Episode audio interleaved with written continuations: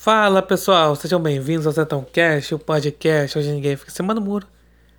E o tema desse episódio é sobre os encantadores de serpentes, que é uma expressão usada para aquele tipo de pessoas que, fica, que tem um poder de persuasão, é manipuladora e que justamente sabe usar bem as palavras para isso. Tem boa oratória. Então, é, essa expressão vem daquele, daqueles encantadores de serpente que tem, principalmente na Índia, né, aqueles que flautistas, que aí assim, que acabam aí tocando a flauta para um cesto, né? Aí no cesto tem uma cobra, uma serpente, uma naja, e a serpente vai acompanhando o ritmo ali do som da flauta. Por isso aí é o encantador de serpente. Mas essas pessoas que têm esse tipo de poder, vamos dizer assim, de saber encantar as pessoas, né? Encantar as massas, a imprensa, essas coisas. Tem muito na política, acho que as pessoas estão aí carecas de saber. Que mesmo assim, o povo acordando um pouco mais para política, ainda se deixou levar por certas conversas, né? Então, muitas pessoas, muitos políticos né, usam da boa oratória que tem para ainda o cara pode ser o mais corrupto, roubado mais do que tudo, mas mesmo assim as pessoas ainda acreditam na conversa dele. Então, aquela coisa do rouba mais faz, né? Mas é, se levam muito justamente pela oratória. Lógico que o esquerdista vai dizer que ah, quem, político que tem boa oratória são aqueles né, do, são da bancada evangélica. Não, realmente. Os. Assim, muito político da bancada evangélica, justamente por ser ali né, pastor, bispo, essas denominações da, é, dos evangélicos, realmente eles têm uma, uma boa oratória e alguns realmente são corruptos, até coisa pior. E acabam realmente levando as pessoas na conversa. Mas claro, até ali os políticos de esquerda também têm boa oratória acabam convencendo as pessoas justamente com aquela conversa de que o esquerdista ele se preocupa com os pobres, que não vai fazer mais as pessoas passarem fome, vai lutar contra a fome, contra a miséria, e levando um pouco mais para a nova esquerda progressista, vai combater o racismo, o fascismo, a homofobia e, e né, o machismo e toda aquela conversa. E aí muitos acabam se deixando levar com esse tipo de político. Aí o interessante é que quando tem aí né, a ascensão de Jair Bolsonaro, o, esquerdista faz aquelas, faz aquelas associações, tipo, pô, é, o discurso de Bolsonaro é igual o de Hitler, de Mussolini, Inclusive sobre isso, né, a ascensão do nazifascismo, tem aqui o episódio 70 que eu fiz com o André Barreto, justamente a gente fala justamente sobre essa questão, essas comparações doidas, né? Ah, se o Bolsonaro, algum político de direita falou tal coisa, já comparam com o discurso nazista fascista. Então, aquele episódio fala sobre isso. E tem isso. É, aí fica falando, não, que, tal fala de Bolsonaro, aí pronto, já comparam com ah, é coisa de. É uma fala autoritária, coisa de ditador e tal. Mas eu vejo que Bolsonaro é justamente o contrário, porque muita gente da direita reclama que ele não tem uma oratória. Muita coisa que ele fala, pelo jeito tiozão dele, acaba dando margem a interpretações erradas. É por isso que a imprensa, já falei na questão do nitpicking, do cherry picking, Aí pega algum trecho, fica batendo aquele trecho lá, totalmente piada, né? Piadas de tiozão, assim. Aí começa a ficar batendo aquilo ali como se fosse é, alguma fala autoritária, uma fala assim que vai provocar uma guerra, um conflito internacional, até ali institucional, né, um conflito interno, sempre pegou aquele tom. Mas justamente esse é porque o o esquerdista ele acredita, eu falo, né, realmente da da nova esquerda progressista, né, fala, eles acreditam que esse estilo tiozão ele é um é uma forma de encantar a massa. Olha que loucura, cara. É justamente o inverso. Levando para a realidade, claro. Justamente o inverso. Fala que é o porque assim, porque esse estilo tiozão, que é um que é o estilo assim de gente do povão mesmo, é é justamente é o perfil dos verdadeiros conservadores, né? Que eles acreditam nos valores cristãos, nos valores da família, nos valores da pátria. Esses são os verdadeiros conservadores. E aí falam, não, peraí, se esse tipo de gente. É, porque, digamos assim, a ascensão de Bolsonaro fez que esse tipo de gente ganhasse voz, principalmente nas redes sociais, logo esse discurso é ideológico e é igual ao nazismo, ao fascismo, ao integralismo, ao secularismo. É sério, gente.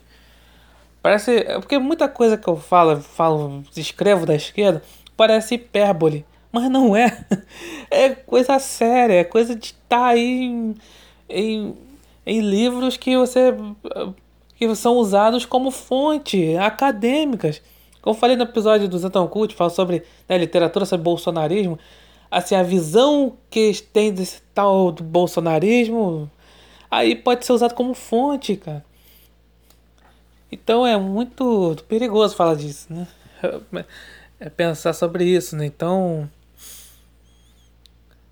Aí é, é complicado. Tal coisa para usar usado como fonte jornalística, fonte né, acadêmica. Aquela visão doida que ele tem que realmente. O que o, a pessoa tem ali um estilo tiozão, ele é um nazista, ele é igual um nazista, ele é igual um fascista. E isso é sério, gente. E tem, né, o, é o Castanhari lá, o Felipe Castanhari do canal Nostalgia, falando no vídeo dele sobre o que seria o fascismo, ele fala claramente que ah, o, o fascista é, é o pai de família. É aquele, o estereótipo, eu tô falando estereótipo, é o estereótipo do pai de família, gente. Aí vai dizer que não, isso é. A é pessoa do povão é nazista fascista. Olha que coisa doida. Enfim. Aí eles acham que esse discurso aí é o ideológico, né? E esse discurso é que encanta as pessoas. Quando justamente é o contrário. Esse discurso assim de, né, encantador de serpente, né, coisa assim. É justamente são de pessoas que sabem dominar as palavras e que sempre prometem um mundo melhor. É, vê aí o discurso revolucionário ao longo dos anos, porque muita gente adere a esse discurso. É sempre prometendo um mundo melhor. E isso, o que, que acontece na realidade? Acontece né, milhões e milhões de mortos. Eu não falo só sobre o comunismo, mas qualquer coisa revolucionária. Sempre acontece né, morte, destruição, despotismo. É isso que acontece na realidade. E aí tem pessoas que se deixam levar por isso, porque falou aquilo que quer ouvir. E, a, e essas pessoas, né, esses né, encantadores serpentes, aqueles que sabem dominar bem as palavras, sabe? Justamente falar que o povo quer, acabam aí, no caso da política, acabam aí ganhando votos, sendo eleitos. E se acaba aí na maioria dos casos, assim, quem, quem vem com essas promessas de que não vou é, vou acabar com tal coisa, ou vou colocar tal coisa, acaba sendo virando aí um, um ditador. É, isso aconteceu, né? Com questão do nazismo, do fascismo, do comunismo. Falando aqui para né, século XX, século XXI. É, né, mais para trás, a Revolução Francesa, né, é, é, o povo aí contra o antigo regime, né, a monarquia absolutista e tal, aquele discurso, quando na verdade aí quem for contra a revolução, quem for contra Robespierre e, e outros, ia para a guilhotina. Principalmente aí né, os cristãos, os católicos. Essa é a verdade. É assim o, pensamento revolucionário. Justamente pessoa que vem com esse discurso, né, acabam chegando, quando chegam ao poder, acaba justamente fazendo é tudo ao contrário do que prega. Aí falam, né, mais uma vez falando de Bolsonaro, né, ah, mas ele ele usa esse discurso, as coisas, ah, que Aí no, naquela questão vão, vão naquilo, né? Que eu já falei aqui no Cast sobre a questão dos ah, inimigos imaginários. Porque ele cria inimigos imaginários. Aí o povo acaba caindo nesse discurso. Ah, por exemplo, ah, o comunismo. Ah, o comunismo é inimigo imaginário. Aí o povo acredita. Como falei no episódio O Comunismo e o Povo, né? Gente, o povo não. O povão mesmo não sabe que é comunismo, caramba. Então, como é que vai falar que o Bolsonaro engana as pessoas falando contra o comunismo?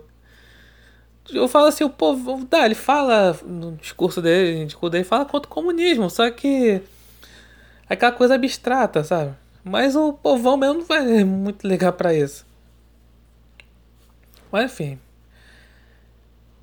Principalmente pessoas da imprensa e da academia que acreditam todo esse discurso que eu falo de mundo melhor, de que eles são aí agentes de transformação social e tudo mais, eles acabam invertendo as coisas, dizendo que o discurso de, de Bolsonaro é o ideológico, o discurso conservador é o ideológico.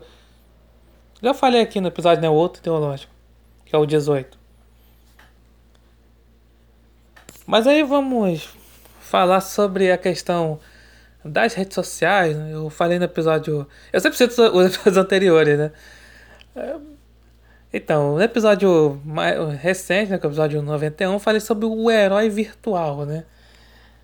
Aquele que passa assim várias assim, informações, falo da direita, né? Informações que podem ajudar aí, caso o governo Bolsonaro tal, e que aí aí pronto, a pessoa já é, é elevada a ser aí um a heroína, E também a questão, outro episódio que eu falei sobre a questão do conservadorismo como negócio. E aí, pessoa, é muita gente que vem com esse discurso.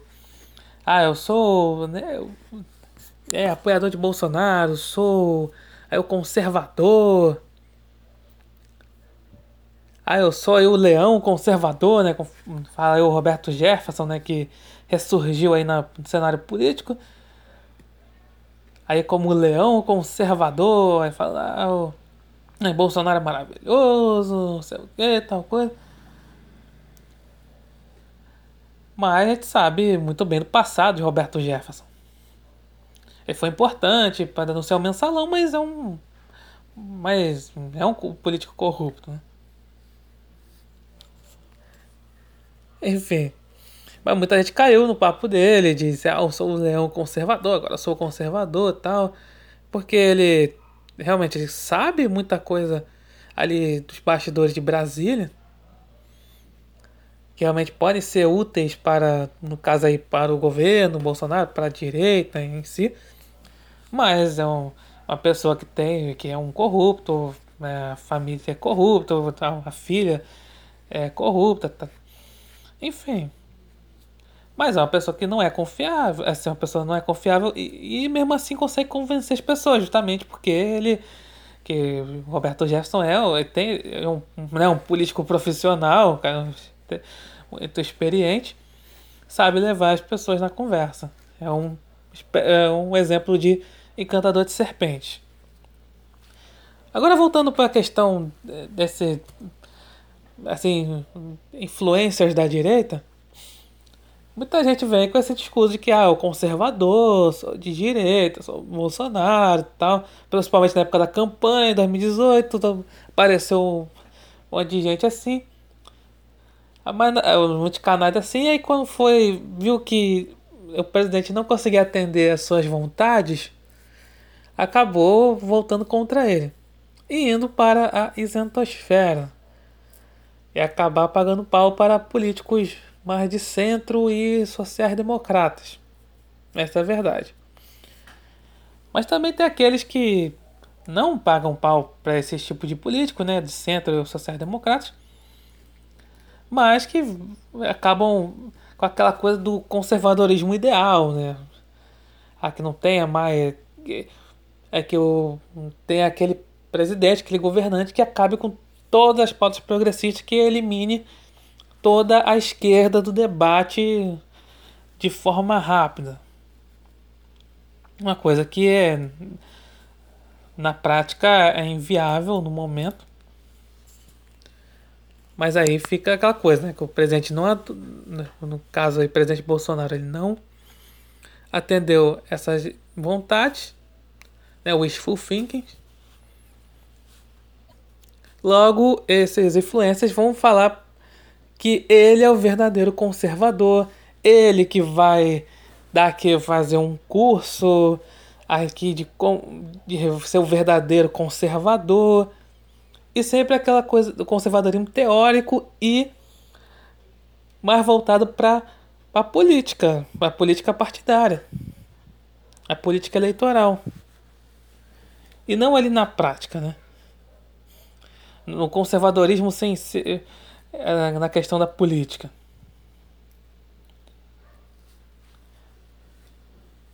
Então, esse é o tipo de encantador de serpente, né? A pessoa fala, não, nós somos os verdadeiros conservadores.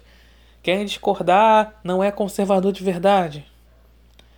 É, ah, sei lá, é, é positivista porque tá, que paga pau para os militares. Ah, é, é, é isentão.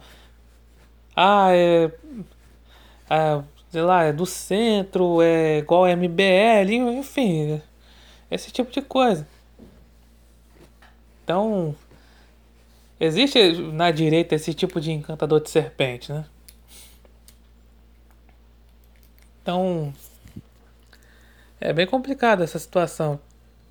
E também tem aqueles que realmente falam.